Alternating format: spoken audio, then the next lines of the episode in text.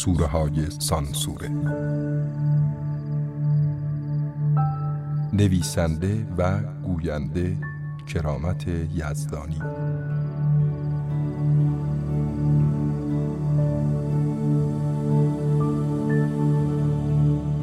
اربابان قدرت سوار بر امواج بر دنیا حکم میرانند و همانها هر آنچه را که می‌خواهند تغییر می‌دهند و دگرگون می‌کنند و آدمها از حقیقت آگاه نمی‌شوند.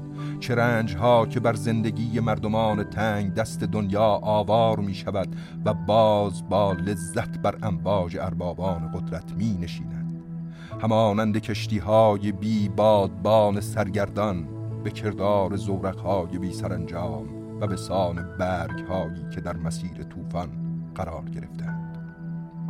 پوشاک مردم دنیا به هم شبیه می شود زبانشان به هم شبیه می شود و آداب و کردارشان به مانند هم می شود. آنها زائقه هایی مشترک پیدا می کنند دل مشغولی هایی همسان اما به شدت از یکدیگر فاصله دارند.